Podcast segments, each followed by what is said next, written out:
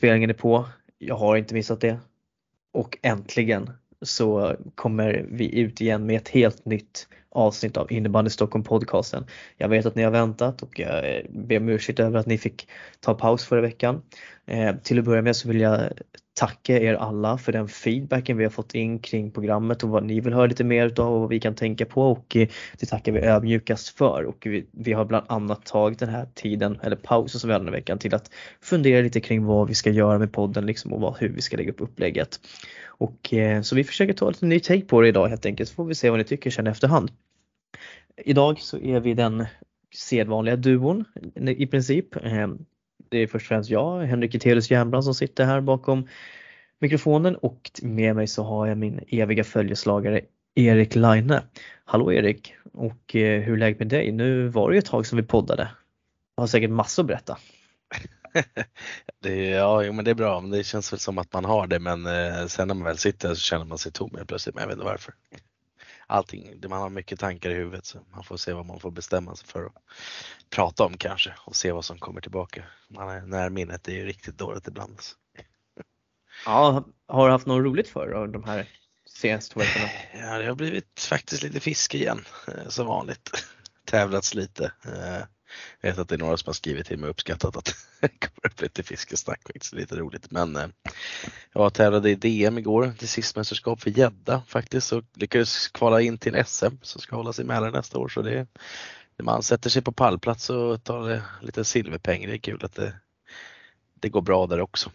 Det är fint att innebandy Stockholm är representerade även på fiskarenan. Det är, sånt gillar vi att höra såklart. Exakt.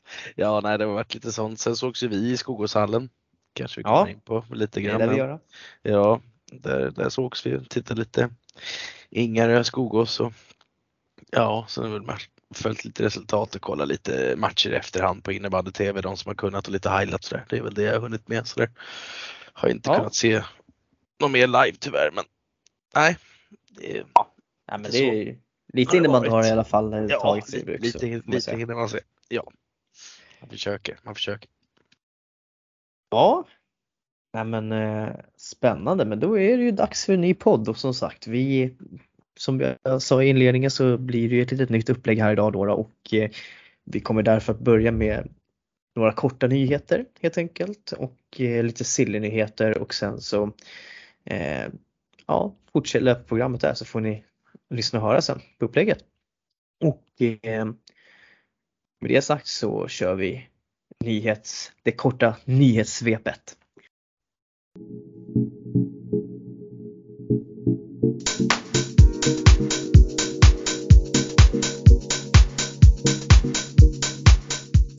Idag fick Sverige en ny statsminister i form av Ulf Kristersson och eh, det är såklart bra att få en statsminister på plats som inte behöver en övergångsregering. Och, eh, men det var ju för sig bara en parentes egentligen för det kom, hände någonting ännu viktigare den här dagen och det var att innebandyförbundet, eller Svenska innebandyförbundet släppte idag eh, förslaget som föreslås eh, om att ändra serierna. Det var ju så att på tävlingskongressen 2021 så beslutades om att man skulle införa en utredning om att se över seriesystemet för Svenska innebandyförbundets serier. Den utredningen är nu klar och eh, eh, det som förslagen som har lagts är egentligen följande. Eh, utredningen kommer fram till att inom SSL dam och herr ska man minska till 12 lag per serie från idag de 14 som återfinns. Det innebär alltså en minskning om två lag per serie. Allsvenskan damer så kommer att minskas till två serier, precis som herrarna har idag, med 12 lag per serie. Och det är alltså en minskning av två serier och totalt åtta lag som det blir. All, Allsvenskan herrar kommer att bestå av en serie, serie med 12 lag och det innebär att det är en minskning av en serie och totalt 12 lag. Herrarnas division 1 kommer att kvarstå i den formen som den är idag fast få en ny struktur eftersom att vi pratar om 12 till lag som ska ner i herrettan. Ehm, och det blir en ny struktur då, då i fördelning av kvalplatser från damernas division 1 samt herrarnas division 2. Och eh, nästa steg i den här processen är, då att det kommer skickas en remiss ut till distrikten och därefter ska förbundsstyrelsen ta ställning till utredningen och avgöra om förslaget ska läggas fram till tävlingskongressen den 11 december för beslut. Ja Line, det här var ju regeringsbildning och statsministerposter kastade i väggen. Här har vi ju någonting riktigt spännande. Nu snackar vi lite arbete kring innebandyns framtid och lite omstrukturering. Allt spännande. Ja, vad säger du om det här då?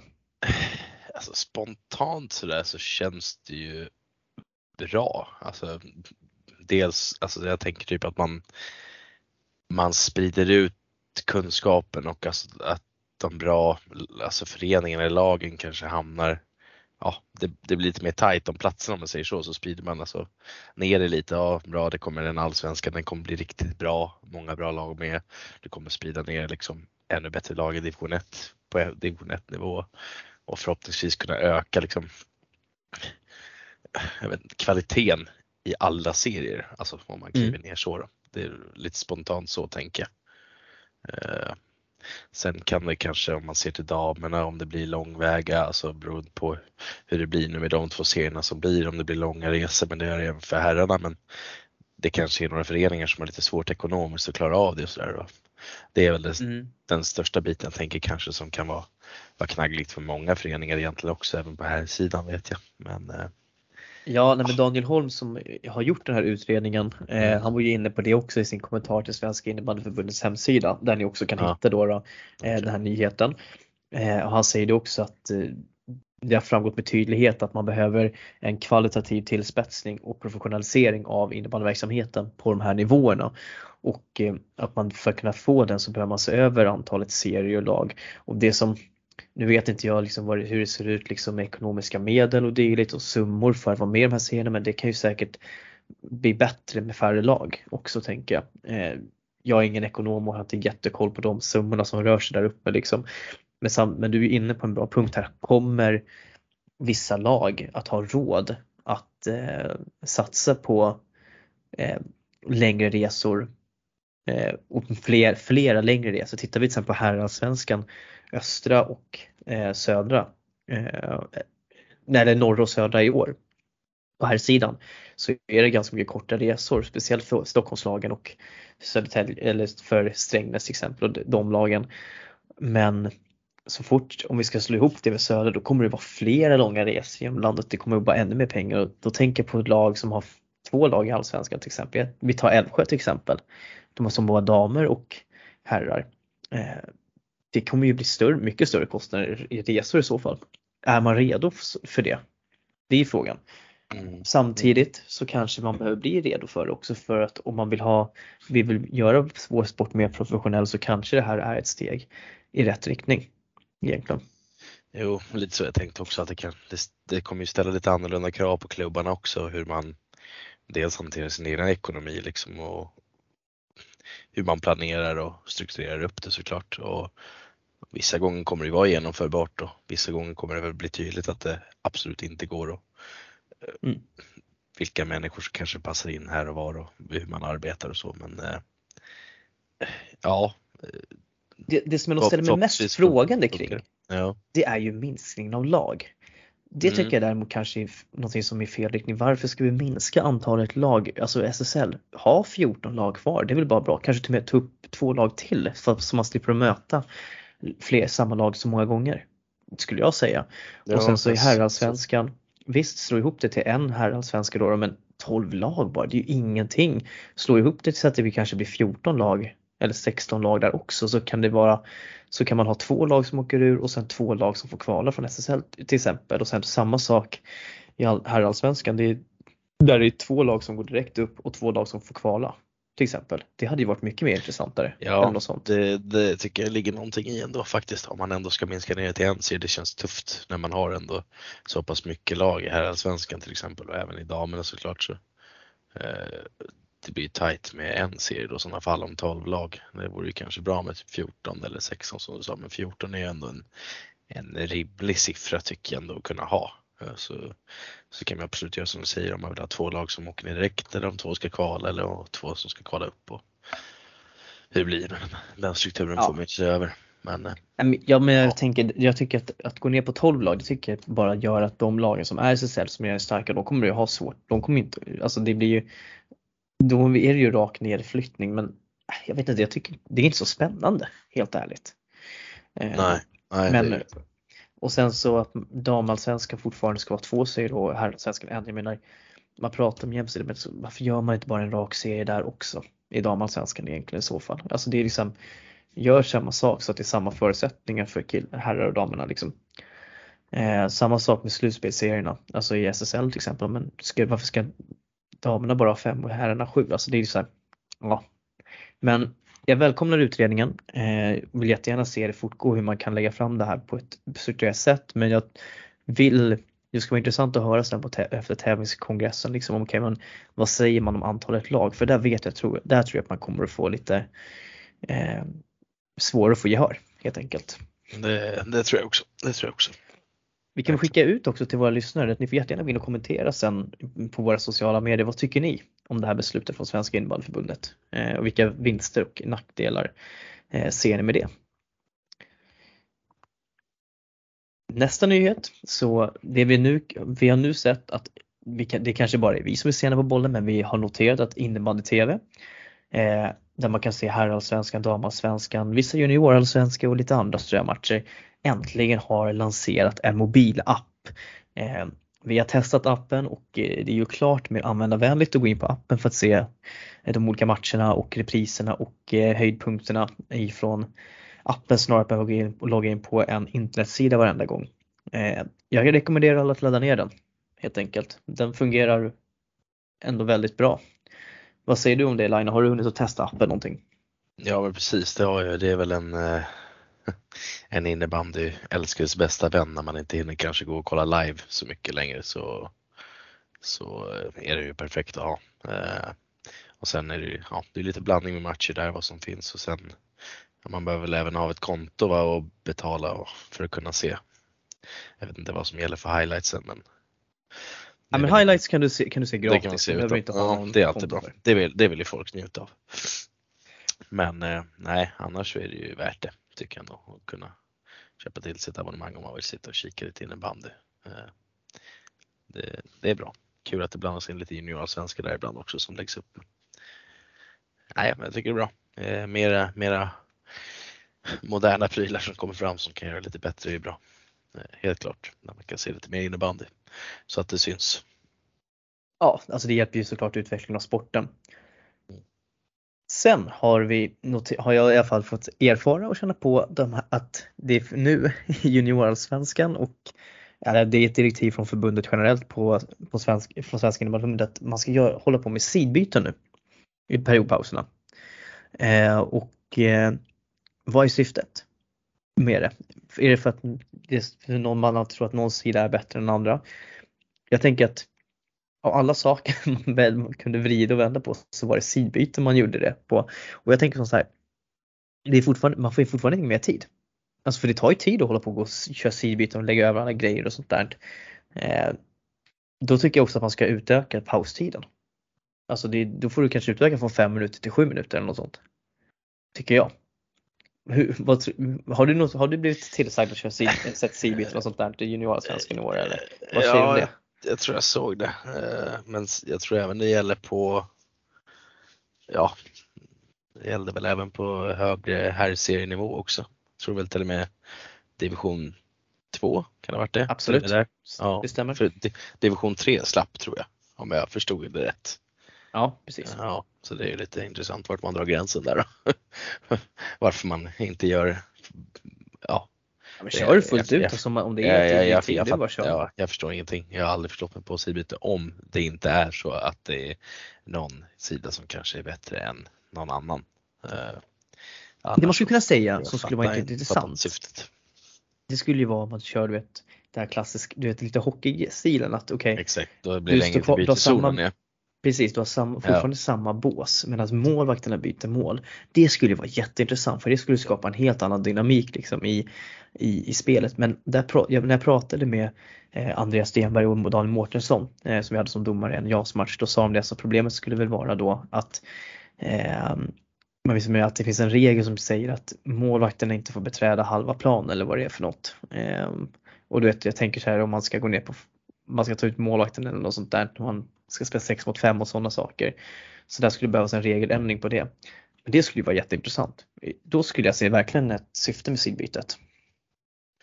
Ja, nej, jag tycker det är väl det är bara att hålla det som det är så vi kanske får något svar på vad, vad det fyller för syfte eller vad de har för syfte med det. Det blir väl intressant att höra men ja, det är ju många, många fler än oss som ställer sig frågande till det och tänker det kan ju kanske vara bra att lägga ut någon info om det. Det kanske finns någonstans om varför man har beslutat att göra det men eh, ja, nej jag vet inte. Det, jag tycker det bara är kluddigt som du säger.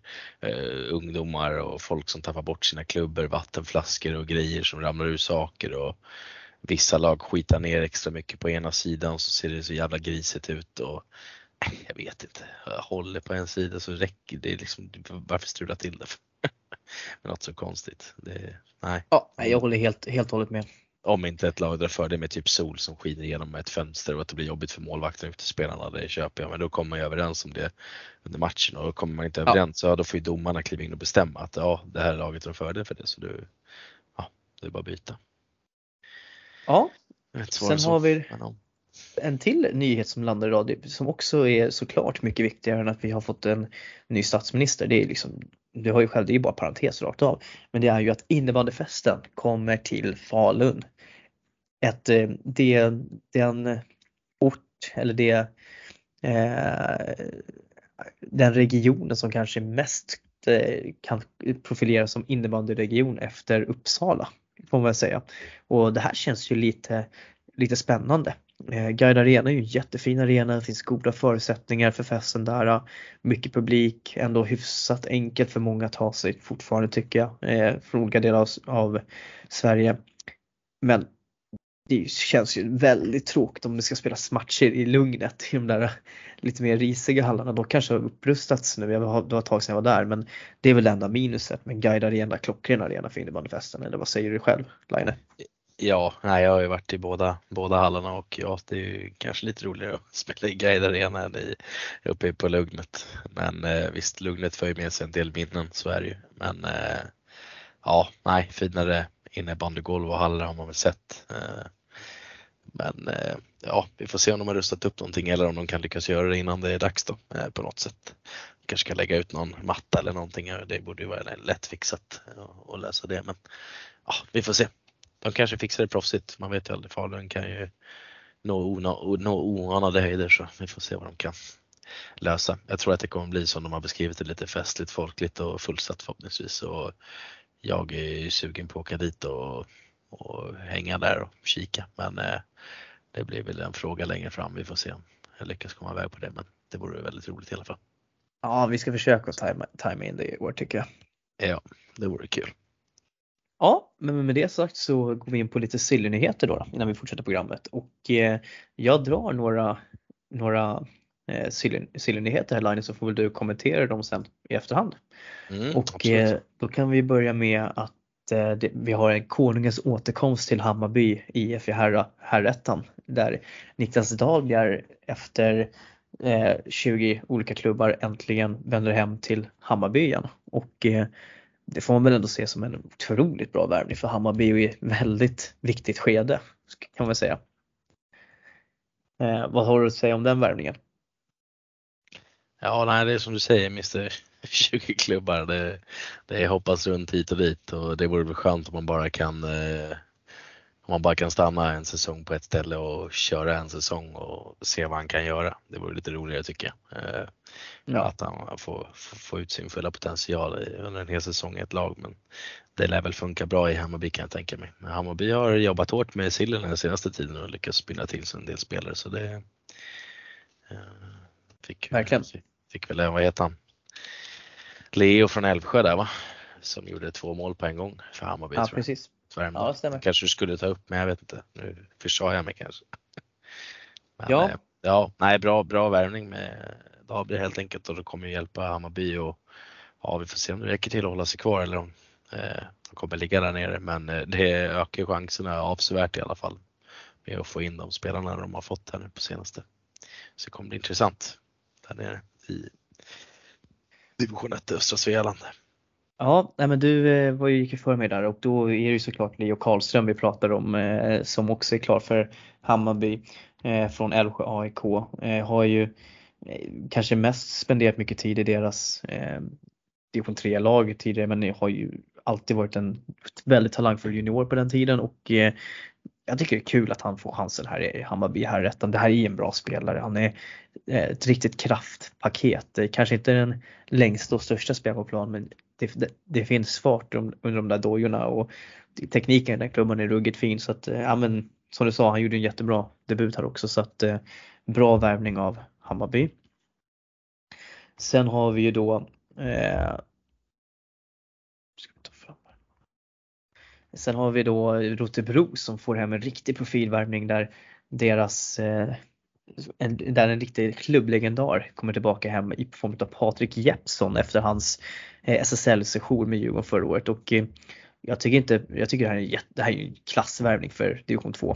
Eh, och Jeppsson gjorde faktiskt en väldigt, tycker jag ändå gör en, gjorde en bra säsong för Djurgården förra året. Eh, trots att eh, resultatet blev som de blev ibland men jag tycker han, han var in, oftast i alla fall aldrig liksom superdålig utan han gjorde ett väldigt, väldigt bra jobb och jag är lite förvånad faktiskt över att inget lag i Allsvenskan gick efter honom hårdare men det kanske ligger mer hos honom själv att han inte var sugen men han är tillbaka i Rotebro i alla fall och det spär ju på Rotebros toppambitioner tycker jag ändå.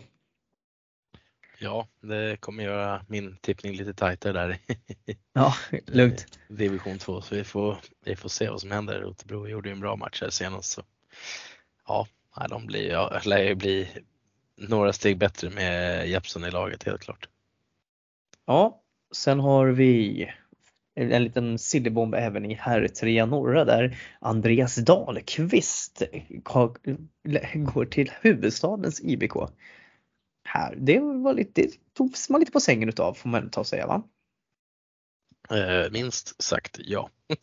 Riktigt eh, sjuk värvning faktiskt.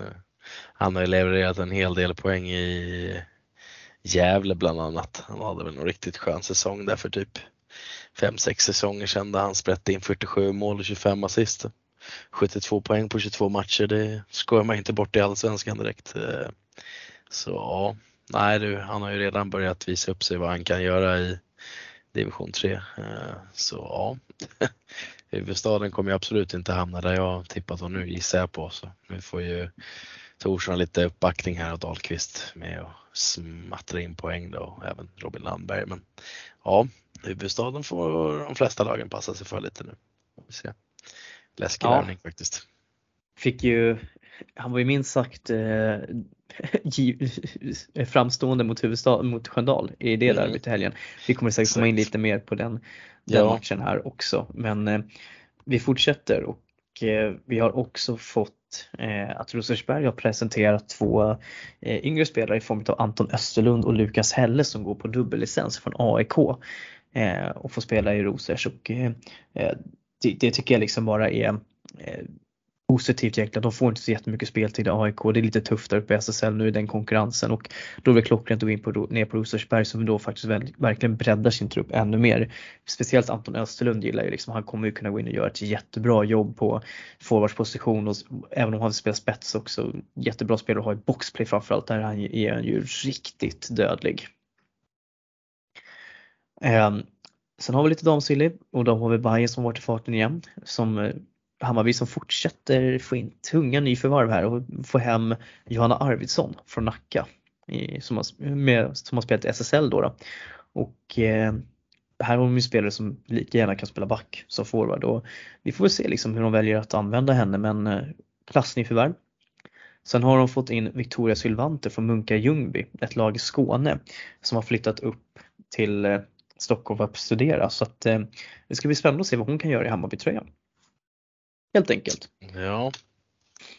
Och, ja det är bra, eh, bra att nämna att de som har spelat i Hammarby har spelat där tidigare så att de hittar tillbaka så att vi inte får skit för det. Det var någon som blev lite gnällig att vi glömde nämna att det var så konstigt att hon förra gången vi nämnde att hon gick till Hammarby. Ja, exakt, hon gick till Hammarby men vi, vi får vara extra tydliga så folk hänger med på att vi, vi har koll på att vissa har varit i Hammarby tidigare och varför de vänder till Hammarby. Men det är väl mer chocken över att man kanske kliver ner till en sån nivå från den han varit tidigare. Men Mm. fick vi det sagt. Ja, snyggt. Med det sagt så väljer vi nu att hoppa in på lite, lite genomgångar helt enkelt av det som har hänt i serierna. Och eh, vi tar väl lite paus bara så är vi tillbaka inom kort.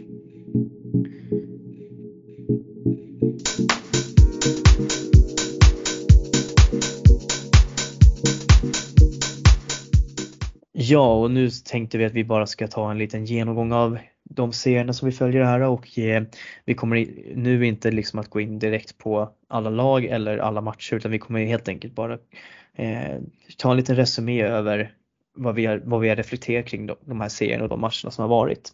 Och eh, Line, Allsvenskan norra börjar vi då. Vad, eh, vad har du att säga om, om Mm. Allsvenskan?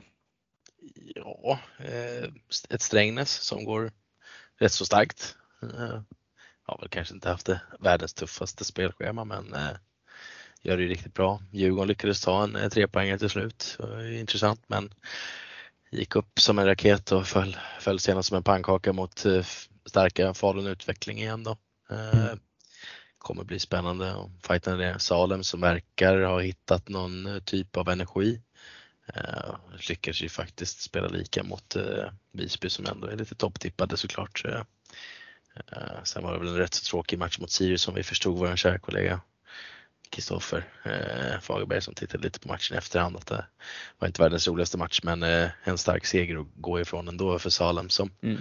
ändå fick lite krisstämpel och lyckas hitta tillbaka. Man har ju fortfarande gjort minst mål än så länge i, i serien men uh, man har ju täppt till lite bättre så ja, vi får se om man kan hålla de där lagen bakom sig som man har nu. Eh, Så ja, Älvsjö har Ja. slagit upp på takten lite. Ja, får se om de hittar tillbaka lite till. Ja, men precis. Alltså, jag, jag tänker så här att torsk mot Nykvarn är väl ingen så här Nej, jätte, jättegrej om man ska vara helt ärlig. Lite så jag kände Ehm, också. Men eh, ja, kul för Djurgården att de tar tre poäng mot ett Älvsjö som mest troligt eh, ställer in skorna. Jag läste en liten intervju med coach Östergren där efter, efter inför matchen mot Falun och han sa väl det, tyckte väl liksom det att de var verkligen duktiga på att få bort, eh, spela sig ur Älvsjös press i tredje perioden och lät väl inte Älvsjö riktigt få något riktigt tryck på dem. Och det, är- det är ju ett bra liksom tecken. Jag menar, Djurgården är ett väldigt lugnt lag, mycket unga spelare liksom har verkligen byggt om. Så vi får väl se, de kanske kan ta lite skrällpoäng här och där liksom. Men det var ju synd att det verkligen inte, ja men det är som du sa, det var synd för dem att de inte lyckades ta där. Nej, ett det är ju frågan om det var. Älv, Älv, Älvsjö som var dåliga och gjorde dem bra eller om det var att Ja. Djurgården verkligen var bra. Älvsjö Men, hade väl eh, fe- festat där helgen innan vet jag på någon lagfest. Det kanske satt i hela veckan man vet eller körde riktigt hårt kanske. Vi kommer nog in på Salem lite i vårt nästa segment sen. Eh, Men annars så Bele Barkarby fortsätter göra mycket mål, sin vana trogen. Gjort mest mål i serien tillsammans med Nykvarn. Eh, Även om det bara är två mål mer än Strängnäs. Men ja, där Madani och Christensen fortsätter ju att göra sitt i det där laget kan man ju säga. Eh, Hudik Björkberg ligger ändå överraskande sist. Det, det förvånar. Släppte in 52 mål vilket är överlägset mest i herrallsvenskan. Ehm, ja, Ja, tungt. ja, ja fan, jag hade dem som råsist här för vi skulle tippa men sen tror jag, sen satte jag väl dem inte där tyvärr. Jag tror du satte de 10 till slut. Ja, till och med. Ja, 10 eller 9 till och med. Så det Mm. fick mig äta upp det man hade tänkt från början men vi får se. Det kanske Säsongen är hinner lång. ändra sig. Det är säsongen är lång. Säsongen är lång. Ja, Det ser dock inte ljust ut men vi får se. ja nej men då lämnar vi herrallsvenskan norra och eh, går in på då damer allsvenskan östra. Och eh, nu har vi haft en, förra veckan så var det ju inga matcher utan eh, eller för förra veckan då, då. Eh, men i helgen så hade vi återigen de här dubbelfighterna du vet med mot, de norr, mot lagen från norr över. Och eh, vi kan konstatera att Täby går in och gör en riktigt gedigen insats mot RIG bland annat uppe i eh, Umeå. Vänder ett underläge, ser väldigt, väldigt starka ut ändå måste jag säga. Det som jag slogs mest utav är att jag gillar verkligen deras powerplay. Jag tycker de kommer till väldigt, väldigt mycket bra lägen.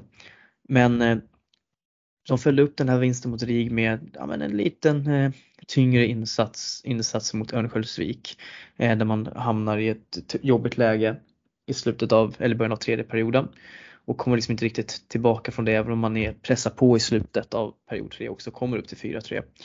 Eh, men jag tycker Täby fortsätter imponera helt enkelt. Tyresö eh, vann, vinner sin match på hemmaplan på lördagen men åker på förlust mot IBK Dalen och det tycker inte jag är någon jättegrej. Bara 8-4 mot ett lag som ändå har ambitioner på SSL. Eh, riktigt starkt jobbat ändå tycker jag. Tittar man sen på de andra lagen. Eh, ja, Älvsjö tog en livsviktig seger skulle jag säga eh, mot eh, IBF Dalen, det sämre av Dalenlagen. Eh, och även om det är eh, en vinst är en vinst liksom och för moralen så tror jag att den är otroligt viktig. Eh, AIK åkte på överraskande förlust mot RIG, deras första förlust i år. Och med, med 9-5 och eh, ja, RIG gick ut med pangstart, gick upp till 5-0 ganska efter första perioden och sen eh, jag vet inte, AIK kom, kom tillbaka sen i lite mer period 3 men deras press, de gör, kom ju av sig när när eh, RIG gör 6-2 ganska tidigt i första tredje perioden. Så att, eh, och sen så gör man ett par mål tror jag eh, i slutet där utav den matchen också som påläggs kalv. Men ja, det är damallsvenskan östra i alla fall. Har du, någonting, har du sett någonting utav damallsvenskan? Eh, dessvärre, dessvärre inte. Eh, satt och kikade lite på publiksiffrorna här som vanligt när vi koll på de här matcherna lite men eh, var lite blandad kompott sådär. Men, mm. Eh, ja, nej tyvärr inte följt så mycket dessvärre. Jag har bara hunnit se det lilla av här inne i banden som jag hinner se. Så ja. Svårt att hinna lägga fokus här, det är därför det är okay. lita, jag litar på dina fina ord. Vet du. Ja, toppen. Det blir jätteintressant med Täby mot Tyresö som möts i helgen också eh, i Coreout Arena på lördag klockan 12.30. Den ska bli, det ska bli spännande att följa den matchen och se vad som hur den slutar. Ja, den får man följa lite extra. Kul med lite Stockholms lag mot varandra igen då. Lite skönare. Men Verkligen. Jäkla plottriga grejerna hit och dit. Så jag lyckades ju inte ens hitta in på norra serien där Täby låg och grejer. Nu gick jag in på hela spelprogrammet. jag lyckas hitta ja. allting igen. Får ju Grymt. Vi tar oss vidare till eh, herrar division 1 östra. Eh, och eh, ja, du kan ju få inleda här då Elaine. Ja, vad ska vi säga? Ett eh, TT som har vaknat till liv. Eh, börjar visa upp sig från sin bästa sida här nu. Eh, ett Värmdö som tuggar på ändå utan Lukas Nordahl. Och eh, ja, ditt eh, lilla favoritlag här, Hässelby Hawks som eh, tog en eh, riktigt viktig seger mot Rosersberg och Arlanda här med 8-7 Eller 7-8 får man säga. Och Farsta har inte spelat match, tog över den här omgången, ja, så som jag förstod det. Men ligger fortfarande på en fjärde plats ändå och, och gör det fortsatt bra. Så det är, ja, Täby, vad händer? Kommer man, kommer man få till det där och komma lite högre? Ligger lite efter nu, men det är inte allt för långt efter. Det kommer vara tajt däremellan och eh, ja, teknologerna har väl börjat spela bättre innebandy eh, så får vi se hur mycket det räcker till. Eh, ja, Ballro går fortsatt tungt. Nacka slagit av lite på takten här så ja, många intressanta matcher eh, kan man ju säga i alla fall. Eh, även i nästa omgång också. Eh, mm. Se, vad har du hunnit? Just det, ja, Balrog och Farsta matchen var flyttad till 12 november förresten. Det glömde jag säga. Mm. De stod inte över. Nej, eh, nej, men jag tycker du är inne på väldigt bra saker och jag har väl egentligen inte så mycket mer att tillägga än att eh, Uppsala Teknologerna tog en jätteviktig seger mot, mot eh, Björklinge här med 5-3 och eh, kan börja, börja titta uppåt kanske lite i tabellen då, då. Fortsätter gå tungt för Hammarby och Balrog. Även fast jag tycker att Hammarby ändå gör bra prestationer så kommer poängen inte in eh, och det måste vi börja göra snart. Täby också så här lite, lite mittemellan nu har haft en tyngre period här men hittade, eh, hittade tillbaka mot Vallentuna som de ska göra planenligt. Men jag tror att förlusten mot Värmdö ändå varit lite överraskande på hemmaplan. Sen är det så här Hässelby, alltså, ja, jag tror folk inte, jag tror folk har underskattat eh, dem ganska mycket för att eh, det, det är spelare med rutin. Det är spelare som består av mycket vän, eller Hässelby hjärta och sånt ska inte underskattas. Alltså det, är, och det är bra inramningar i Hässelbyhallen också. Det är, det är inte lätt alltså men de, de gör det de ska helt enkelt. De vinner matcher och det får man se som positivt. Ja, vi eh, lämnar herrettan och går in på lite, lite damettan då, då. och eh, där var jag faktiskt och tittade på match i helgen där och eh, så tog mig till mitt, Eh, min hemmaborg Tullingehallen och fick se Tullinge ta emot Bele Barkarby och eh, ja, min summering av damettan är ganska så här herre min skapare vilken jämnserie det här är. Alltså det är hopplöst. Alltså lagen tar poäng av varandra. Huddinge avlöser med att ta storvinster med, med någon förlust eller något oavgjort här och där. Eh, de torskade till exempel mot Tullinge där i det derbyt med 4-3. Tullinge var det bättre laget, vann ändå rättvist utifrån det jag såg på, utav matchen i efterhand. Eh, de film, eh, Huddinge filmade ju matchen där så man kunde glida in och titta lite. Men eh, Hässelby fortsätter imponera, ligger högt upp. Eh, Bele tog en jätteviktig trepoängare senast. Eh, Djurgården ligger långt ner och Vallentuna, de enda två lagen utan vinst hittills. Och det var väl lite det som vi förutspådde inför också, att de två lagen skulle ligga där. Rotebro haft en jättetung start, tog en jätteviktig seger här nu helgen mot eh, Älvsjö. Och eh, jag vet inte, alltså den här serien kommer att bli, äh, det kommer att bli tokjämnt. Det enda som jag kan garantera är att Råsunda kommer nog vinna den som det ser ut just nu. Um, ja, det finns inte så mycket mer att säga så. Superjämn serie. Helt enkelt. Alla tar poäng av alla. High Chaparral alltså. High Chaparral. Ja, men eh, du kan ju ta vid på division 2 då Line. Oj, oj, oj, oj. Här är division 2. Fantastiskt. Vilken grej. Ja, eh, när man väl inte tippar Ekerö så högt upp så håller de på att leverera ordentligt. En leder just nu serien efter fyra spelade matcher. Eh, full pott då. Eh, går riktigt starkt, eh, gör mycket mål. Eh, Marcus Nyman, bidragande orsak där helt klart. Leder skytteligan eller poängligan. Ja, Rotebro och Järfälla håller sig där uppe som jag trodde och Sperger är absolut i närheten också men det är så ruskigt tajt uppe i toppen och Huddinge gör någon riktig monstervändning mot Jakobsberg här senast eh, och ja, visar att de kommer vilja vara med och slåss här uppe och det var en liten magkänsla jag hade av att det här laget kan ju gå hur starkt som helst eh, så länge de hittar de här Eh, den här starka mentaliteten om man kan vända sådana där matcher. Eh, så att man kanske kan ligga under med 6-0 mot Jakobsberg kanske jag inte tror på en gång sådär men eh, ja. Ett Väsby som man har dömt ut lite ligger just nu ovanför strecket. Får se hur länge vi kommer göra det. Vaxholm mm det är tajt där nere också. Vi har en, vi har en liten tydlig skillnad på mellan den lite undre delen och den övre delen här kan vi säga då, från Huddinge och neråt då, och Tungesta. Lidingö ligger sist Line. Ja, det vet jag inte riktigt vad som händer alltså tyvärr. Nu spelar de ju lika och lyckades knipa en poäng då men eh, nej, det verkar ju inte må så bra längre och eh, det är alltid orolig över Lidingö. Det kan ju bli heaven or hell alltså. Nu har det blivit hell när jag trodde att det skulle gå lite bättre så ja, det, ja, nu vill jag höra det. Nu, det får nu, vill jag höra att du, nu vill jag att du säger det. Säg det. Jag har fel. Ja, jag tänkte ja, att du skulle säga, va, ja, vad, var det, vad var det jag sa? Vad var det jag sa? Ja, precis. vad, vad du sa? Ja, vad var det jag ja, sa? Förlåt, förlåt Henrik, ja. du, hade, du hade rätt. Du hade rätt. Ja, men Bra. jag skulle säga att jag tippade men jag sa ju ändå att de kunde komma hyfsat högt också. Men ja, jag tror inte någon hade kanske räknat med att Lidingö skulle ligga där de gör och det är inte så att det har varit Nej det har varit ändå ett okej okay motstånd. Man gör ju ja. minst mål i serien. Ja. Hade jag tippat eh. dem lågt så hade jag kanske tippat dem åtta. Men inte ja, alls eh, så här Vi får se. Mm. Ja. Men eh, var du klar på din take där på tvåan? Jag, jag tror det nästan. Det... Jag joggar vidare med den näst sista seniorserien då. Då, då mm. tar vi division 3 norra och eh, här, eh, som sagt, vi hade ju ett riktigt tungviktsmöte i helgen. Eller ett av de roligaste derbyna vi har i Stockholm skulle jag säga. Men huvudstaden tog emot Sköndal. Eh, jag fick tyvärr inte vara där själv för att ja, jag var upptagen. Men eh, fick lite, lite, hörde lite rapporter efteråt och eh, Daniel Thorsson och Andreas Dahlqvist gjorde, kom in hyfsat bra och eh, hade väldigt trevligt mot Sköndal där, speciellt i första perioden. Sen har vi en riktigt stökig andra period. Alltså det, vi pratar personligt straff på osportsligt uppträdande på Torsson. Han verkade bli riktigt grinig där.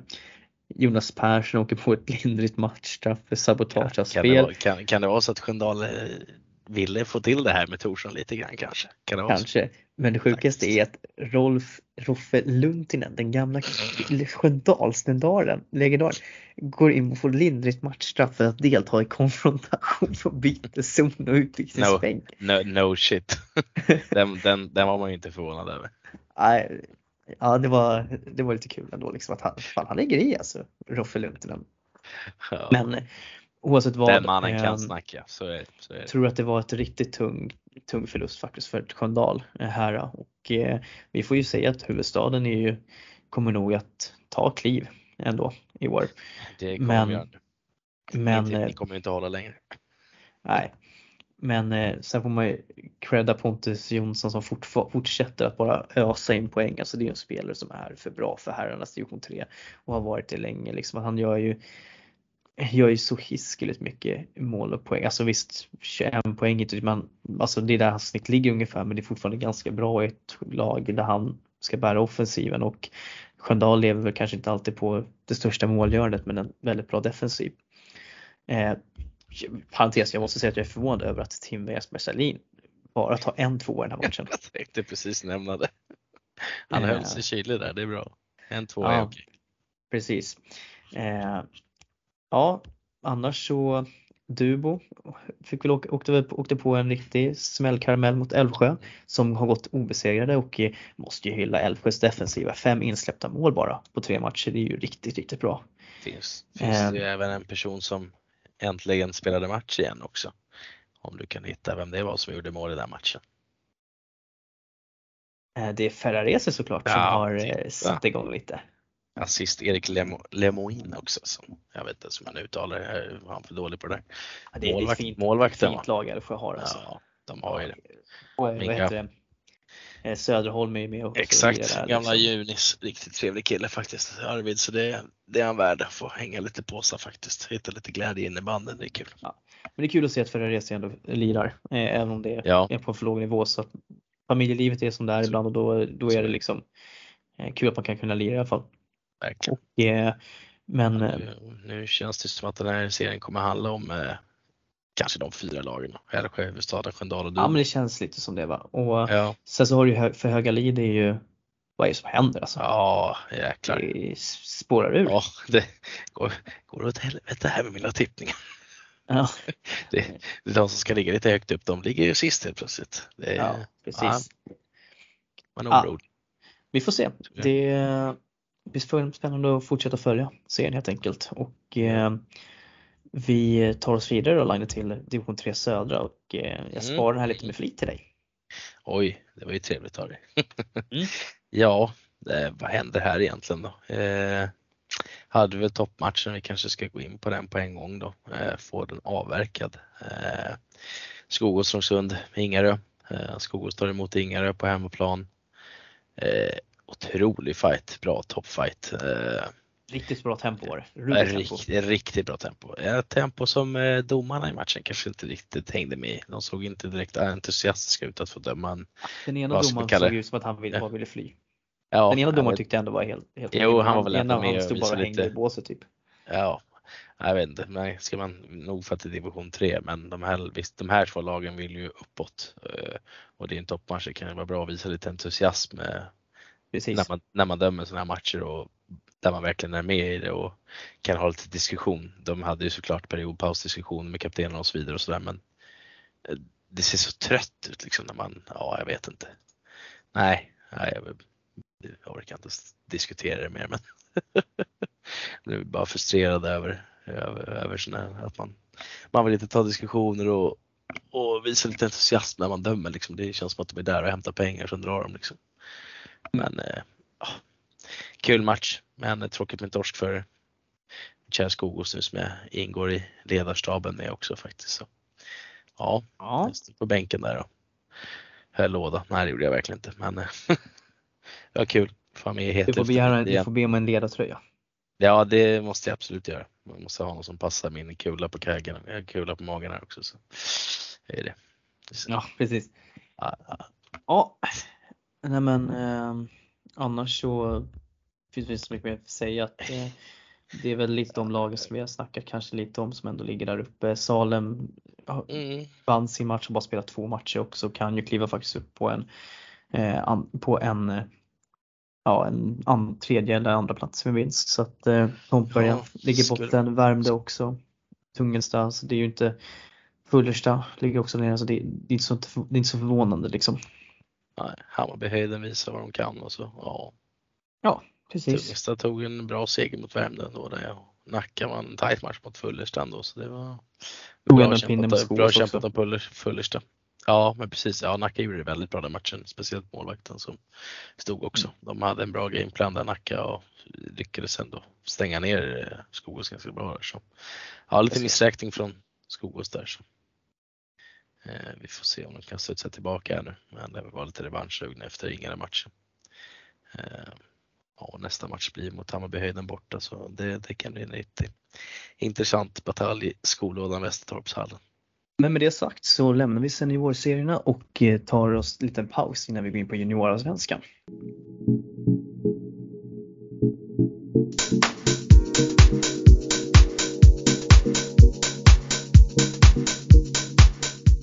Ja, och jag tänker att vi börjar med damernas allsvenska för vi hade ju ett riktigt toppmöte i juniorallsvenskan C eh, där mellan Täby FC och Bele Barkarby. En riktigt, eh, riktig holmomgång får man väl ta och säga där eh, Täby till slut vinner med 6-5. Vilket jag tycker är lite tråkigt med tanke på att jag tippade 6-5 till Bele i våran frågestund i veckan. Så att Chi fick jag för det. Men det man kan säga är ju att de hade med sig Moa Dynefalk idag, eller i den matchen, Täby och eh, hyfsat eh, viktig spelare i, alltså nu gör hon ju bara egentligen ett mål men otroligt bidragande i spelet som jag förstod det också på de rapporterna jag fick, vilket inte är så konstigt med tanke på hur bra hon är. Eh, vi har Engla Helmersson som fortsätter att ösa in mål för Täby. Eh, men just att det här att Bele kommer tillbaka och sen så Täby utökar och Bele går jätte, alltså lyckas hämta upp till 5-5 i tredje perioden. Men så gör Täby ett mål med 29 sekunder kvar och vinner den matchen. Samtidigt då, då som Bele har flera chanser, både ribbträffar till höger och vänster att kunna, kunna av, avgöra. Det var en riktig holmomgång och jag är riktigt eh, deppig över att jag faktiskt inte kunde ta mig dit ut och se matchen. Jag tänkte säga den här matchen hade man verkligen velat se live alltså. Eh. Ja, helt klart. Mm. Eh, men annars så i den här serien så, ja. Eh, Hagunda börjat starkt ändå, eh, bara släppt in tre mål eh, en vinst och en förlust men lär ju åka upp där och eh, kämpa sig till ett slutspel, en slutspel smackade till Ekerö rätt rejält med 6-0 bland annat och Sirius fortsätter att ligga i toppen också och vann bara med 7-0 mot Rotebro. Ja, som det, det bara, har gjort bara, ett bara. mål på tre matcher och släppt in 36 mål. Jag känner liksom här att ni må, ta det här på rätt sätt men prata ihop er. Är det här verkligen rätt? Tycker ni att det här är bra för era tjejers utveckling? Jag tycker det är, det är dags att kanske börja fundera på det också. Eh, Vaxala slår Åkersberga. Det förvånade mig lite. Men det var väl återigen så att eh, Åkersberga kanske inte får kommer till med bästa laget och dylikt. Jag har inte tittat nämnvärt på det. Men eh, ja, Täby solklar etta eh, på 6 poäng före Vaxala som ligger femma på 6 eller på 4 poäng. Så att eh, Bele tydlig tvåa. Så det är väl de två lagen det kommer att stå mellan som vi har tippat lite på förhand. Ströby, Ströby tippade Täby vinner och jag Bele så det ska bli intressant att se var det slutar. Går vi vidare till D-serien då, då så vill jag kanske inte egentligen prata om den så mycket med tanke på söndagens resultat för, för Tullinge men det vi kan säga är i alla fall att Värmdö är obesegrade, tagit fyra av fyra möjliga vinster och eh, ser, har en första femma som kanske är den bästa i hela juniorsvenskan D. Eller det är den bästa skulle jag säga. Eh, där med Ida Mattsson, Ellen Ulfshammar och Linnea Färgmark. De är bra och eh, är väldigt drivande i spelet för dem. Det som är vi mötte dem i söndag som sagt och även fast jag tycker att vi håller dem ute ganska bra så är de ändå där när det är dags att avgöras. Och eh, jag menar, Eh, Ellen Ulfshammar gör ju tre pinnar till exempel och Ida Mattsson gör mål igen och Färgmark får göra ett i öppen kasse i slutet liksom. Så att, det är, eh, de ser bra ut på den där första femman och eh, får man säga och det är ju den som är, driver det här laget egentligen. Huddinge eh, åkte ju på en, eh, en överraskande förlust mot Tyresö Trollbäcken. Eh, jag har ju lyft fram Tyresö som årets skrällag i den här serien och eh, de kommer ha, göra det jobbigt för många lag med sin fart. Det var ju väldigt nära att vinna mot Värmdö också till exempel och eh, ja, det blir spännande. Det här är en jämn serie får man verkligen ta och säga. Sköndal slog precis Salem också som verkar vara ett riktigt jobbigt lag, eh, ett starkt lag defensivt. Ehm, det oroar mig dock att Sköndal har gjort två mål på två matcher nu och bara släppt in sex. Så att eh, ja, nej, vi får se. Men med det sagt så lämnar vi juniorallsvenskan D på DJ och går in på herrallsvenskan C-line. Vad har du för rapport därifrån? Ja, vad har vi för rapport därifrån? Eh, följt eh, med lite grann här och kikat lite resultat, inte snackat med så mycket folk men eh, spännande matchen var ju självklart eh, AIK Täby. Eh, diskuterade lite med gamla ledarkollega. Vi, vi var lite inne på att AIK faktiskt skulle kunna gå och vinna här. Eh, jag trodde väl ändå på Täby eller att det skulle kunna bli tajt där men eh, AIK eh, var längsta strået här och, och gör det riktigt bra. Eh, det, det ska de ha. Eh, starkt och ja, Täby kanske inte alls är Nej, de blandar lite kanske sina prestationer. Eh, vann ju en, med en bra seger senast mot Bele så det, ja, om man behöver slita för att få de där poängen så är det ju. Och ja, Ekerö, Järfälla störde Hässelby lite. Eh, höll på att ta ner dem på jorden ännu mer här lite grann men de studsade tillbaka bra också och eh, gör det starkt. Ja. Rotebro har det tungt eh, fortsatt och ja, Väsby höll emot lite mot Rosers ett tag men eh, räckte inte hela vägen. Eh, låg under med 3-0 ganska snabbt där men började äta sig ikapp men eh, räckte inte hela vägen. Dessvärre då. Men eh, det var omgång fyra egentligen. Mm. Mm. Ja, men eh, vi konstaterar att Täby fortsatt har det tufft i den här serien. Mm. Eh, mm. kanske har för mycket favoritskap på axlarna. Eller vad man ska säga. Eh, AIK fortsätter se riktigt fina ut och är det enda obesegrade laget i serien också. Så att, eh, ja, och har väl spelat ett, en match mindre än de andra lagen som ligger runt omkring de där på fyra matcher. Så ja, precis. ja AIK får man se upp för. Ja, och eh, då går vi över till junior-svenskan D och jag tänker att vi har ju en, en, en sak vi kommer att lägga mer tryck på här, men jag tänker bara att vi börjar med att konstatera att Vändelsö har tagit två raka vinster sedan vi pratade senast och mm, mm. mot Värmdö ett Värmdö som ändå var på gång eh, som vi lyfte fram i vårt förra avsnitt och eh, mot Djurgården som gjorde sin första match. Men, ja. ja, Djurgården som ändå kommer med ett bra lag, alltså det är cred till Vändelsö här tycker jag. Eh, verkligen, och, verkligen. Som eh, verkligen gör att Djurgården inte kommer till någonting nämnvärt men kan vi ju bli lite orolig för Djurgården ändå i det här fallet, första matchen. Det blir man ju lite när det, när det börjar sådär. Tänker man, nu har de ju väntat in premiären här för dem ordentligt och tänkte att de skulle gå ut med riktigt buller och bång här men eh, mm. nej, det kanske inte är så heta som vi tror. Vi får se.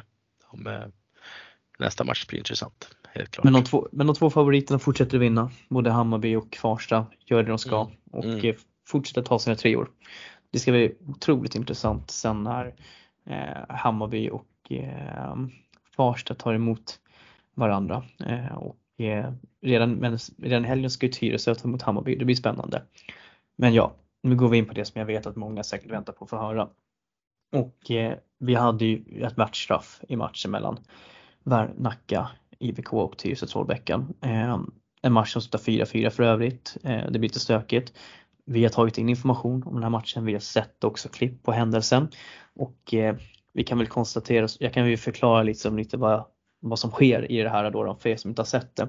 Men det är en situation framför Nackas mål eh, där Tyresös Lukas Ribbestad kommer in hårt på målvakten i målområdet.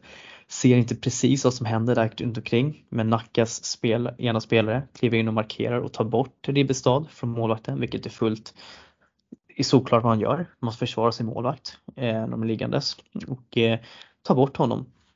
Varpå att eh, när han tas bort så kommer Nackas nummer 22 in, eh, Erik Börjesson och ger en något onödig knuff till Ribbestad.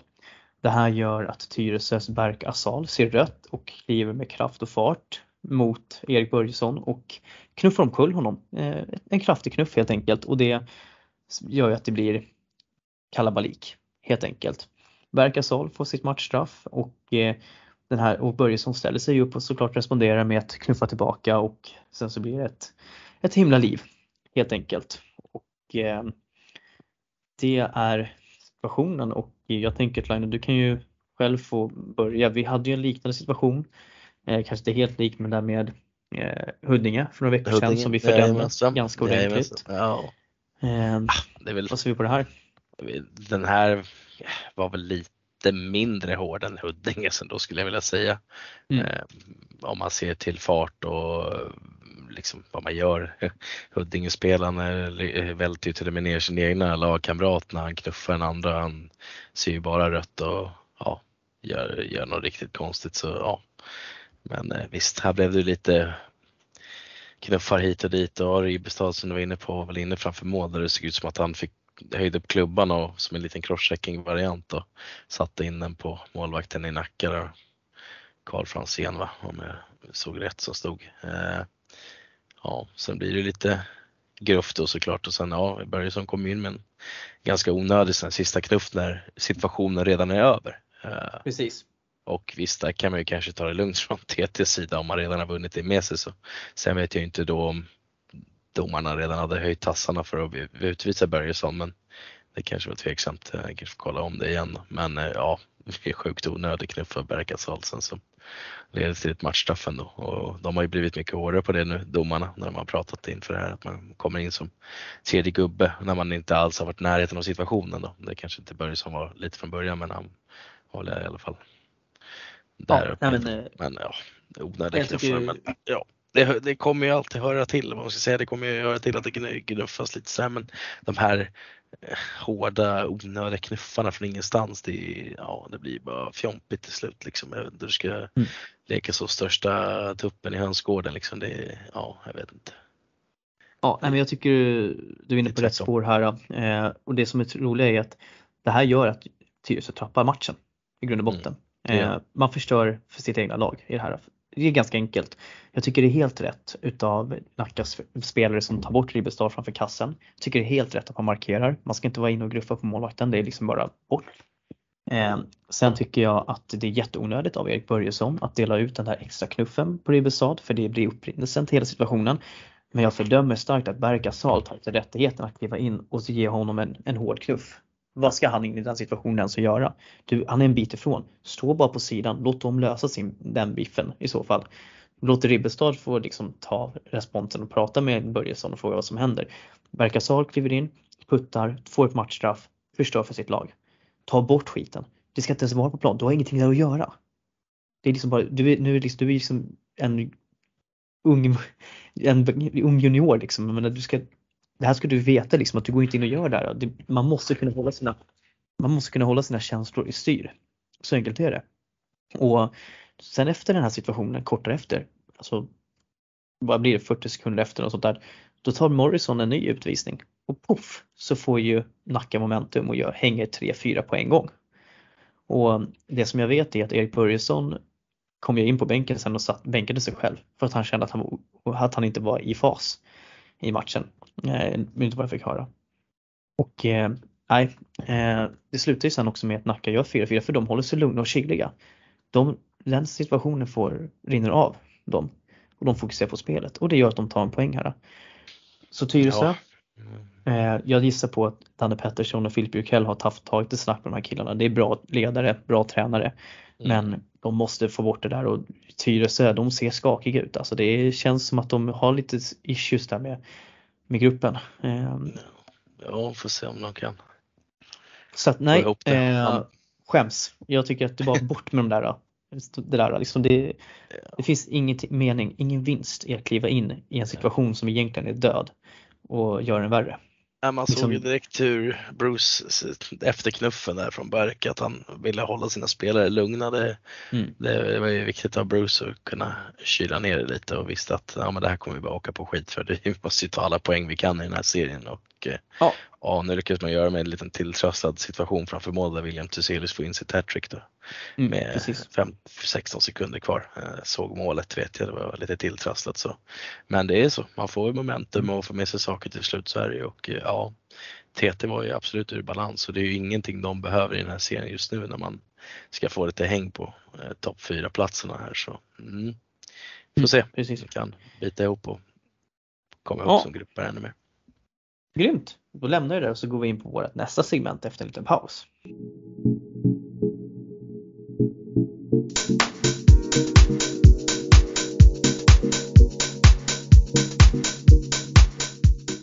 Ja, då kommer vi till ett litet nytt där vi har valt ut tre lag som vi har valt att titta lite extra på och nämna lite kring. Och eh, vi kommer göra som så att vi tar eh, varannat lag så jag kan börja med mitt första lag. Ehm, och då har jag helt enkelt valt eh, Bele Barkarby. Just för att jag såg Bele Barkarby mot eh, Tullinge och eh, eftersom det är samma lag även jag så tänkte jag att vi bakar ihop det. Och ehm, ja, jag, jag tycker Bele gör, spelar bra utifrån det materialet de har och det spelsättet. Jag, jag gillar den balansen som Bele har i sitt lag om jag utgår från dam ettan nu då, då. Jag tycker att man Josefin Nylander till exempel kommit in jättebra där. Både Isabelle Meyer och Juliet Waldenfjord visar att de är spelare som inte kommer att spela på den här nivån särskilt länge utan att de de klarar av större roller. Sen tycker jag, gillar jag deras lagkapten My Sjölander, tycker hon styr och ställer jättebra från backsidan och Moa Värme Söderberg bra i kassan. Men jag gillar balansen i laget. De lär inte gå upp i år men kommer absolut att vara ett av lagen och eh, det ska bli spännande att fortsätta följa. Line, vilket är ditt lag? Ja, mitt första lag. Eh, tänkte prata lite om, eh, kommer nyss från nämnda JAS DHI 18-serien. Eh, eh IBF offensiv Lidingö faktiskt. Eh, eh, det var ruskigt intressant lag ändå. Jag har inte hunnit se dem live eller tittat på någon eh, match där det har filmats. Jag vet inte ens om det har skett eller om de filmar sina egna men eh, verkar ha en ruskigt bra målvakt i Oliver Corell Wilborg och eh, bra poängspelare William Nilsson bland annat och eh, har ju visst kanske inte sprutat in mål men de har ju täppt igen bakåt ordentligt på sina fyra matcher och även plockat nio poäng i den här serien där de flesta av spelarna består av 05 och 06 tror jag precis som Hammarby lite grann och eh, kommer bli ruskigt intressant att följa här eh, resten av eh, eh, serien och kommer Djurgården gå kräftgång här och TT tappar det lite så kanske de kan vara där uppe och kampera om topp 4 platserna faktiskt. Så det är väldigt intressant för ett lag som har kommit lite i skymundan som man inte riktigt har märkt av här, i alla fall inte från min sida. Så eh, de tycker jag ser väldigt intressanta ut eh, och eh, kommer intressanta att följa. Ja, bra val. Mitt nästa lag är Täby FC då på damallsvenskan och eh, jag var inne på lite men tycker de levererar med väldigt, väldigt bra i Allsvenskan i år. Högt över mina förväntningar också ändå. Och eh, det är ju mestadels juniorspelare tillspetsat med några riktiga rutinerade spelare som Sara Sjöström, Linda Berggren, Elina Jigger är det med och spelar nu också. Ehm, men jag tycker det finns en bra och härlig eh, balans och jag imponeras väldigt mycket av det spelet. jag såg, inte hela matchen, jag såg halva matchen i alla fall mot RIG till exempel och jag tycker, jag nämnde deras powerplay, jag tycker det är ett otroligt bra powerplay, det är spelskickligt, man märker att Figge har varit inne och petat detaljer där. En spelare som Anna Jonsson, jättefin. Eh, Hassan Agic, Hassan tvillingarna gör det de ska och eh, framförallt då, då så får ju, har ju Engla Elmersson, deras JAS skyttekunden har ju fått börja spela matchtid där också. Och eh, jag tycker hon imponerar stort och eh, det där är en, kommer att vara en talang som många kommer vilja, kommer vilja ha eh, framöver om hon inte blir kvar i Täby. Eller i alla fall få SSL-speltid som framöver för att jag tycker att eh, hon har ett avslut som, eh, det, det är klass på det helt enkelt. Eh, så att eh, det ska bli intressant att se vad som finns eh, hos henne och eh, bra jobbat Täby eh, skickar jag med helt enkelt.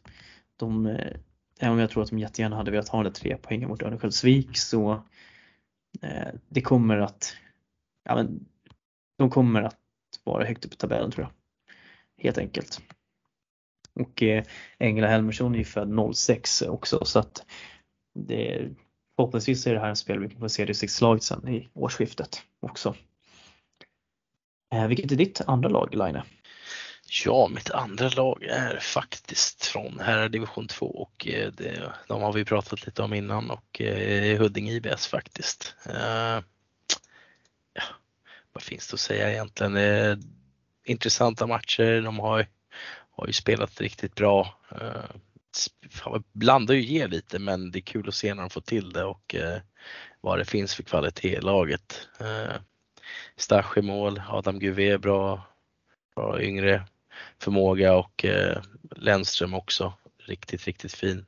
Eh, och Strandberg och Broby är ju en klass för sig. Eh, tappar ju OCO Owen nu tillbaka till Tullinge vad jag såg det som. Eh tanken att Stasch har väl stått det mesta men eh, stark moral att komma tillbaka från 16 underläget och eh, jag tror att det kan bära lite frukt här och Mm. Få se lite fler framgångar av Huddinge faktiskt. Det blir riktigt intressant. Nu har de en chans att kunna smattra in en del målare också mot Väsby nästa omgång. Eh, vi får se vad de kan lyckas göra men eh, Huddinge har imponerat så här långt och eh, ja, jag, är förväntansfull med fortsättningen här och se hur högt de kan kliva faktiskt. Eh, mitt tredje lag så har jag faktiskt valt ett herrlag, ett som jag har kritiserat och ifrågasatt lite här under några avsnitt. Men nu ska de faktiskt få sig lite hyllning här och eh, det är ändå Salems IF i herrallsvenskan och eh, man eh, tar en riktigt viktig poäng mot Visby. Eh, jag tror, att det, jag tror att det kan vara en säsongsavgörande poäng faktiskt, alltså som, som vänder trenden. Visst, det var inte världens roligaste match mot Sirius men det, man, det som är lite spännande som man har gjort det är ju att man har satt ihop det gamla radarparet Filip Wiss och Jesper Lagemyr i sin eh, emellanåt och eh, det var kul att man fick se lite klassisk Lagemyr till viss eh, briljans mot, mot Sirius där. Men det som jag tycker ändå som de har verkligen fått till nu det är att de har fått till en riktigt bra första femma som faktiskt ändå gått in och levererat. De har satt ihop Filip Wiss med Jesper Lagemyr, de två hittar ju varandra i sömnen. Eh, båda, man, man, kan tro att de sitter ihop ibland. Men sen så har de fått in Dakala som är som tredje länk där och Alltså de levererar, de gör det bra mot Sirius. De är väldigt drivande i det offensiva spelet. Det är faktiskt de enda som jag tycker egentligen skapar riktiga farligheter i den matchen och eh, ja, där har de verkligen fått till någonting och ja, det kanske är det att Jonny Lindströms intåg igen här nu har vänt på skutan nu när han har kommit in ordentligt. Men eh, sen vill jag också ändå ge en liten hyllning till Lukas Ormo som ändå håller bara släppa in en kasse och det är inte så mycket han kan göra på det målet heller men ändå håller det tight. Men hyllning till Salem. Jag hoppas verkligen att de fortsätter eh, att eh, kliva, ta kliv uppåt för att Salem är ju ett lag som man ska ha som ska vara kvar i Allsvenskan pronto. Så är det bara. Vilket är ditt tredje lag Line? Ja, nej men bra val där med Salem och ja, Hormo. Det är ju en viktig, viktig pusselbit att ha längst bak, det har jag varit inne på tidigare. Det är bra att de har hittat den första kedjan som förhoppningsvis fungerar och förenklar lite saker. Men eh, ja, mitt tredje lag, vi har pratat om dem förr men ja, det kanske inte behövs nämna så mycket mer igen men ja, vi behöver nämna lite om Tyresö Trollbäcken nu igen. Eh, de verkar ha hittat, eh, de har fått igång maskineriet bra här nu och nu, ja, visst de vinner ju inte med 10 måls marginal eh, varje gång direkt men det är ju fruktansvärt intressant det här nu i, i fortsättningen. Patrik Schantz har kommit igång, Alexander Rönnlund gör riktigt bra. Viktor Nensén är ju en tokbra värvning fortsatt och gör, gör poäng och mål hela tiden. Det är ruskigt bra. Får se nu nästa match mot Täby blir det en liten värdemätare. Även om Täby har gått lite tyngre så får vi se vad Täby kan sätta emot TT då. Eh, om det är något som kan stoppa TT här nu. Eh, även Rosersberg omgången efter. Så det kan bli lite tuffare. Men eh, mm, TT blir intressant att följa här nu hur, hur de kommer ta sig igenom den här serien. Om de verkligen kommer bli den solklara ettan som vi har trott eller om de kommer svalna av lite. Men jag får magkänslan av att de bara kommer köra över det mesta de kan nu. Ja, visa vilken klass man har i laget. Tåget går, exakt. Nu, nu är det bara för alla passagerare att hoppa på, hänga med, dra till Tyresöhallen. Precis. Ja, ja, nej men det, de, de har imponerat och vi får se hur mycket de fortsätter imponera helt enkelt. Ja, bra val Line. Eh, men med det sagt så stänger vi det här segmentet och går vidare in på veckans femma.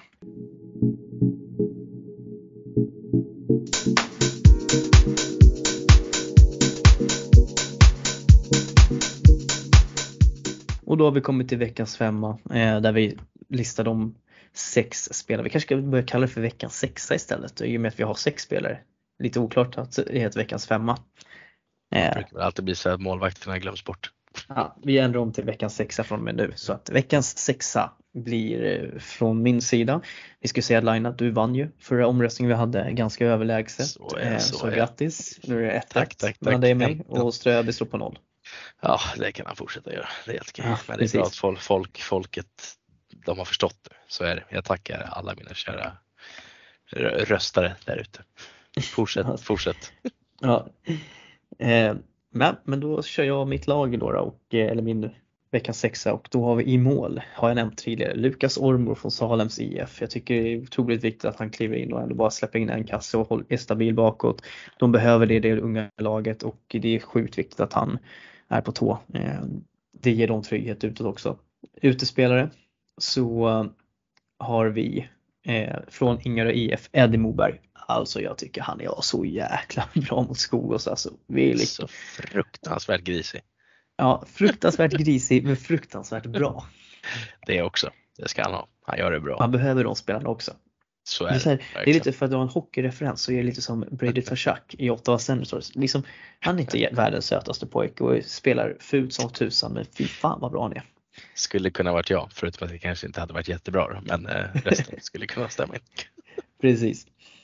Sen då, då från Salems IF tar vi Ahmad, eller Ahmad Dakala eh, och eh, gör tre mål, hattrick, eh, spelar fram till en kasse men otroligt drivande i spelet och har klickat verkligen, alltså han och Lagemyr är ju en, är en riktigt stark duo som jag har svårt att se att kommer att spela allsvenskan nästa år. Jag tror att det, de måste ju ta, få SSL-erbjudanden nu som de, och kliva upp där. De hör ju hemma där uppe.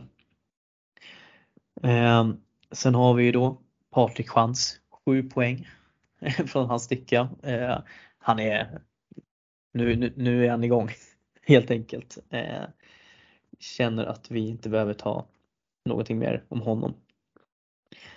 Eh, sen har jag Alexandra Rodriguez i Älvsjö. Hon skulle ju inte spela, var ju tanken i år, men eh, när det började gå lite sackigt där i början så tog hon ner klubban från hyllan och spelade och eh, går upp och är en perfekt radarpartner till den unga Nathalie Gustafsson eh, som tror kommer att nämnas också. Eh, eh där har hon verkligen hittat någonting nu. Eh, den äldre generationen och nya generationen, det är ju Ja, men jag tycker sånt är jättekul, Viktor, verkligen att de här starka rutinerade spelarna driver på de yngre. Eh, enormt kul. Och min sista spelare som jag nämnt också, det går inte att blunda för det men Självfallet ska Engla Helmarsson ha en plats i min veckans sex också. Går in i sin första damallsvenska match, gör två mål och en assist. Eh, dominerar målskyttet i juniorallsvenskan, gjort åtta mål där redan. Förra året gjorde hon totalt 14 poäng på 13 matcher för Täby. I år är hon uppe på 12 poäng på fyra matcher. Eh, otroligt imponerande och även kostat på sig att göra 8 poäng i division 2 dam. Så det här är en spelare som eh, hon är i form nu och eh, ja, det ska bli otroligt spännande att följa henne närmare måste jag säga. Ja Line, det var min veckans fem, sexa. Vad, vad säger du om den? Oerhört stabil. Ja, då får vi se Riktigt bra. Vad, vad blir min, eh, vad blir min, vad blir min konkurrens ja, nu? blir det konkurrens du. Ja du, eh, kan väl få det överstökat och börjar, jag börjar nämna Patrik Francia också. Eh, det går ju inte att undvika att ha med honom. Eh, jag satt och kollade appen lite där när det började smattras in lite mål där och, och poäng. Eh, så han är ju absolut given eh, gammal lagkamrat en gång i tiden lite snabbt när jag var uppe och tränade med eh, Haninge FBC och det, man, man visste ju redan då för många år sedan där, när han redan var bra att han, han skulle hålla den här nivån fortsatt. Eh, så han är ju given i laget med sina 4 plus 3, helt klart. Eh, sen har jag valt Alexander Lennström eh, som eh, var starkt bidragande i eh, matchen mot Jakobsberg i vändningen där han gör 4 plus 0 om jag inte minns helt fel. Jag dubbelkolla bara så att jag inte säger fel. Men det ska det vara. Ja. Stämmer, stämmer. Lennström. En, två, tre, fyra. Jajamensan. Missade en straff också i, slutet så det var, det var lite synd. Men eh, starkt. Och ändå med i veckans sexa. Jajamensan. Gör man 4 plus 0 i en vändning när man ligger under med 6-0 då, då, då får man förtjäna en plats. Helt klart. Ja, sjuk vändning. Eh, ja, verkligen. Eh, sen hoppar vi över på sista herrspelaren då. Den kommer från JAS HI18 i grupp D. Det är ju faktiskt William Ceselius som gör hattrick mot Tyresö Trollbäcken och är ju starkt bidragande med hela laget självklart också till att eh, man tar sin första pinne där. Och eh, ja, då, då får man förtjäna en plats. Det finns ju många kandidater den här veckan också men eh, Ceselius får en plats. Det får vara värd den här omgången helt enkelt. Tycker jag. Eh, sen hoppar vi in på eh, de tre sista här då, till de spelare som jag valt. Så har vi Miranda Nilsson från division 1, Rotebro. 3 plus 1 mot Älvsjö i en ganska stark vinst där. Eh, ja, jag har inte sett så mycket av henne och jag försökte hitta några som var lite bidragande till sina vinster i, i omgången här och eh, Miranda får ta en plats helt enkelt. Eh, hoppas att hon blir nöjd med det. Du kanske har koll mer på henne? Nej, eller så har du inte det. Jag får ringa Mårten Storm och fråga om han har koll. Ja, men hon är ju en av de viktigaste spelarna. Sen kanske jag tycker att eh, kanske Sandra Litzén är lite är mm. kanske mer bidragande till den vinsten men det är definitivt ett bra namn. Eh, både Sandra Litzén och Miranda Nilsson är ju deras kanske viktigaste spelare offensivt i det laget. Viktigt för dem att komma igång. Skönt. Bra, det var ett helt okej val ändå. Sen eh, har jag valt Nathalie Gustafsson som gör 3 plus 1 i, i sin match i förlängningen där va. Eh, och Precis. starkt, starkt bidragande till att man eh, tar poäng och eh, spelar lika så hon har en given plats här eh, den här omgången också. Och ja, sista pusselbiten, målvakten. Jag har väl nästan bara haft dammålvakter dammålvakt här på senaste så jag får väl börja, börja slänga in eh, några herrar snart. Jag tog väl, eh, jag vet inte om jag tog Wiklund någon dag. Nej det gjorde jag inte. Nej, jag har bara valt damer. Men eh, Maja Karlström, trots att hon förlorade eh, mot Sköndal, han släpper bara in två mål va? och eh, spe, spelade även bra mot er fick jag höra sa du. Du har ju absolut mer koll på henne än vad jag har. Eh, men jag räknar med att det, är ändå ett vettigt val. Jag satt här med lite ja, svårt att välja nej. målvakt så. Du kan ju alltså, ge lite mer input där. Hon var ju ja, direkt avgörande i våra match mot Salem med JAS också. Eh, riktigt duktig, räddar några, gör några riktigt fina räddningar eh, som gör att eh, Salem är kvar i matchen i andra perioden speciellt och eh, sen eh, Sköndal alltså håller tight, gör en jättebra match i rapporter också så att det är helt klart ett bra val ska jag säga. Ja, men med det sagt så, så, så i sedvanlig ordning får ni gå in och rösta på vem som vinner veckans femma och eh, eh, ja, om det är, ni får jättegärna lägga vilka ni tycker ska vara med i veckans femma under kommentarerna på inlägget också på sociala medier. Och eh, med det sagt så tar vi frågorna.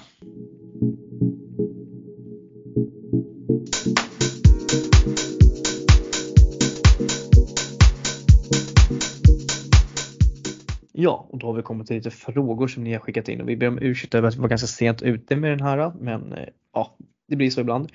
Eh, först är det lite frågor om Bruce här och eh, jag säger så här, Bruce, det, det, är inte dags att avgå. Du gjorde ett, du tog poäng mot Tyresö. Jag tycker du skötte dina spelare alldeles elegant under den matchen och eh, bra ledare hanterar saker in på det sättet och ehm, fortsätt kämpa. Du vet att du är grym. Så, nu har vi varit snälla också.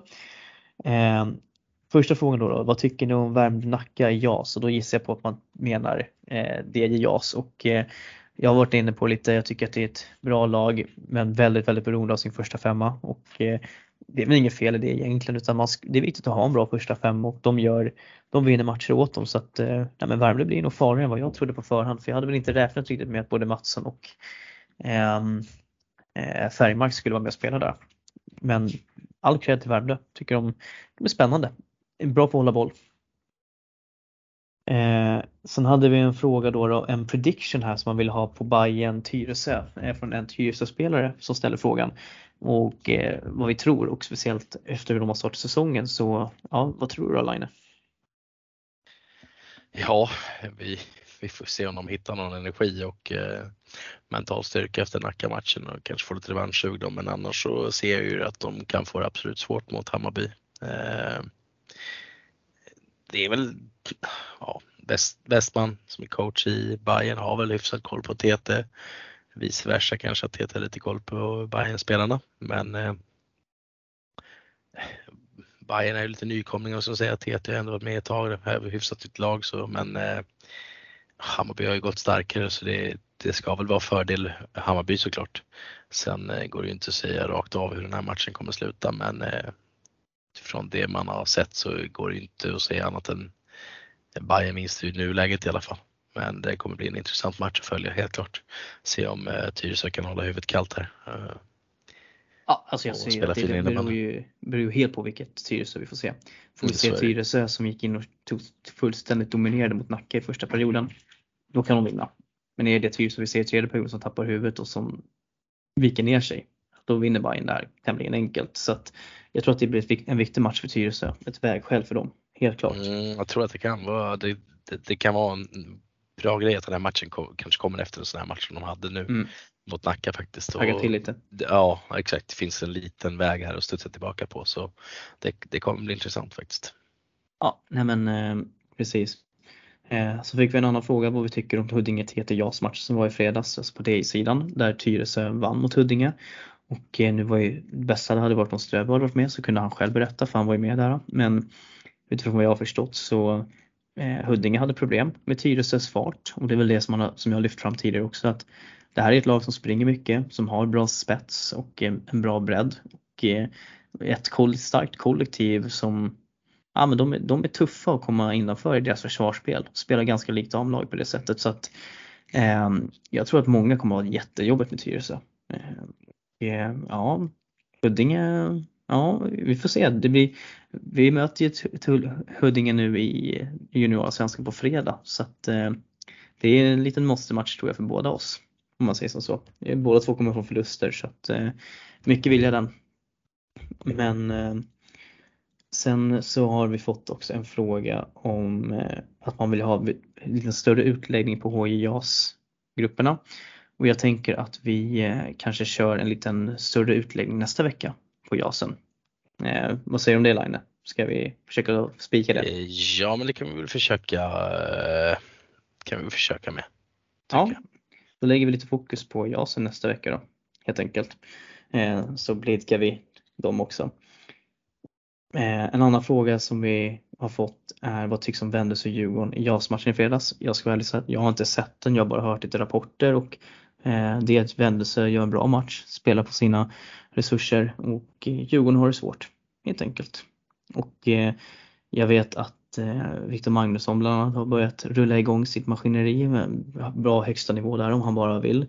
Eh, man har gjort några spännande positionförändringar från när jag körde grabbarna och verkligen till det, till det bättre och det verkar ju som att Christian Norén verkligen styr skutan på ett bra sätt där i Vändelse. Så att eh, ja, det är spännande att se var det där slutar helt enkelt. Eh, jag tycker imponerande av Vändelse att ändå hänga sig kvar och göra bra matcher trots att man har tappat många tongivande spelare till olika lag. Eh, Marcus Nyman undrar vem som leder skytteligan i division 2. Eh, Intressant när man leder själv och ställer den men ja, nu mm. blev jag outad här men det, det, får man när man ställer frågan själv faktiskt. Ja, vissa saker ska det kan han få. det kanske han gillar. Eh, sen har vi en fråga Bra jobb, Marcus. om eh, Hawks dam, damers chanser till kval i D1 och eh, ja, med de värvningar man har gjort och den rutinen man har fått in så finns det ju alla möjligheter till kval i damettan men som sagt alltså det är en jättejämn serie. Eh, det kan sluta hur som helst så att i nuläget så har de ju absolut chansen, de ligger med där uppe. Och det sista var då, då huvudstaden Sköndal och Tanke och vi har ju delgivit våra tankar liksom kring den matchen så att jag tänker att vi lämnar den frågan därhen i nuläget. Men med det sagt så är det dags att avsluta. Ja, men, eh, Laina, Laine, har, du någon, har du någonting mer som du vill ta upp som vi har missat? Jag satt och kikade lite här på eh, innebandy.se hemsidan här och såg inbjudan till eh, tävlingskonferens 12 november. Scandic Järva krog, de ska de bjuda in till. Och, ja, det, tävlingskonferensens innehåll ska ju vara utvärdering, anpassad tävlingsstruktur för barn och ungdomar och övrig frågestund men även juniorstrukturer med utgångspunkt utifrån en motion som är inskickad av Djurgårdens IF IBS Då. Eh, motionen föreslår, jag kan läsa så här då, eh, varför man har skickat in en motion. Då. Kvaliteten på spelet i juniorserierna har försämrats sedan förändringen med fria anmälan till juniorserierna infördes. Intresset att spela klart serien har minskat kraftigt och lag väljer hellre spel i seniorserier. Majoriteten av dagens juniorspelare tävling spelar endast i Bäst i stan DM samtidigt cuper man väljer att delta i. Och ja, själva motionen hette med rubriksättning återinför tävlingsmomentet i juniorserierna med upp och nedflyttning. Då. Och då står det där, därför föreslås att tävlingsmoment att i juniorserierna med upp och nedflyttning där man ärver föreningens plats i seriesystemet återinförs. Att här junior division 1 blir kvalificerande för spel i juniorsvenskan JAS och om detta ej går att genomföra uppdrag till Stockholms innebandyförbundet att arbeta med Svenska innebandyförbundet att distriktens juniorspel blir kvalificerade, kvalificerande till spel i JAS. Ja, ja, det här är inte första gången som det här är uppe på tapeten och det kommer säkert bli samma resultat som det har varit förut att det kommer inte att ske utan att juniorsvenskan kommer att vara eh, utgå ifrån den anmälans, ja, anmälningsprocess ja. man har där. Eh. Och det för det går emot eh, innebandyns egna eh, slogan att eh, eh, för, för alla helt enkelt. Mm. Sen och, det beror på hur långt man drar där för alla. Ja, precis, det är det. Men För vissa, vissa drar lite för långt. Om eh, tävlingskommittén kommer fram till någonting annat i frågan. Men ja. kul i alla fall att man lägger in motionen. Eh, ja. Jag är det Roland Pettersson som är lite drivande där eller? Säkert. Jag såg Fina inte Roland. vem det var. Jag saknar ju dock HI-slutspelen HI-slutspelen alltså. Det, ja. det, det, det, det, måste ja, men det var speciellt. Tycker jag. Verkligen. Jag är nästan lite arg faktiskt att man inte har det. Det gör att folk gärna drar också de som är äldre för att spela JAS. Det har vi diskuterat tidigare tror jag. Jag vet dock inte om vi har nämnt det i podden men det kanske vi har. Men det är ju... Ja, vi har varit inne på lite. Ja, vi kan, vi kan, vi, vi kan ta det senare någon gång. Vi kan nästa vecka. Ja, det kan vi göra. Men eh, vi ska även köra veckans hyllning och eh, jag väljer att eh, lyfta fram Stephanie Dahlberg från Nacka IBK som kom med i landslagstruppen till Eurofloorball Tour. Eh, Stephanie som har haft en väldigt spännande karriär och verkligen förtjänar all framgång. Eh, jättebra målvakt men ännu bättre människa. Eh, så det är kul att spelare som brinner för idrotten och eh, verkligen för kommer från, ja men verkligen har kämpat sig till det här, eh, får den bekräftelsen. Sen är det såklart också kul att vi får se lite andra Stockholmsinfluenser i den här eh, truppen också. Lisa Karlsson och Täby med.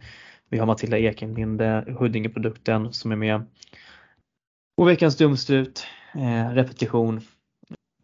Den får, får Berka Sal ta efter sin eh, fadäs där mot Tyresö för det sänker laget också helt enkelt. Eh, och det får man acceptera. Sen, ja, hugg inte mig för det. Ja, Line. Ja, vi, är det dags att eh, gå i mål här då. Och, ja, eh, du ser. Men, det behöver vi eh, göra ibland också faktiskt, även fast vi kan nog sitta och ja, diskutera och prata hur länge som helst. Nu vart det här avsnittet kanske lite längre än vad vi hade räknat med men jag tänker ändå att eh, jag tycker vi fick med, som sagt, eh, ni får jättegärna återkoppla till oss vad ni tyckte om upplägget på avsnittet. Det var lite annorlunda mot vad vi har kört och eh, vad vi kan skriva ännu mer på. All feedback tackar vi ödmjukast för och eh, med det sagt så avslutar vi podden för idag genom att eh, gå in och följa oss på sociala medier. Eh, frågestunden kommer på onsdag i sedvanlig ordning och eh, ja, följ oss på Instagram, Twitter och Facebook och har ni några andra frågor eller dylikt så kan ni alltid mejla till innebandystockholm gmail.com Så ja, så får ni ha en trevlig vecka. Så eh, hej då! Ciao ciao!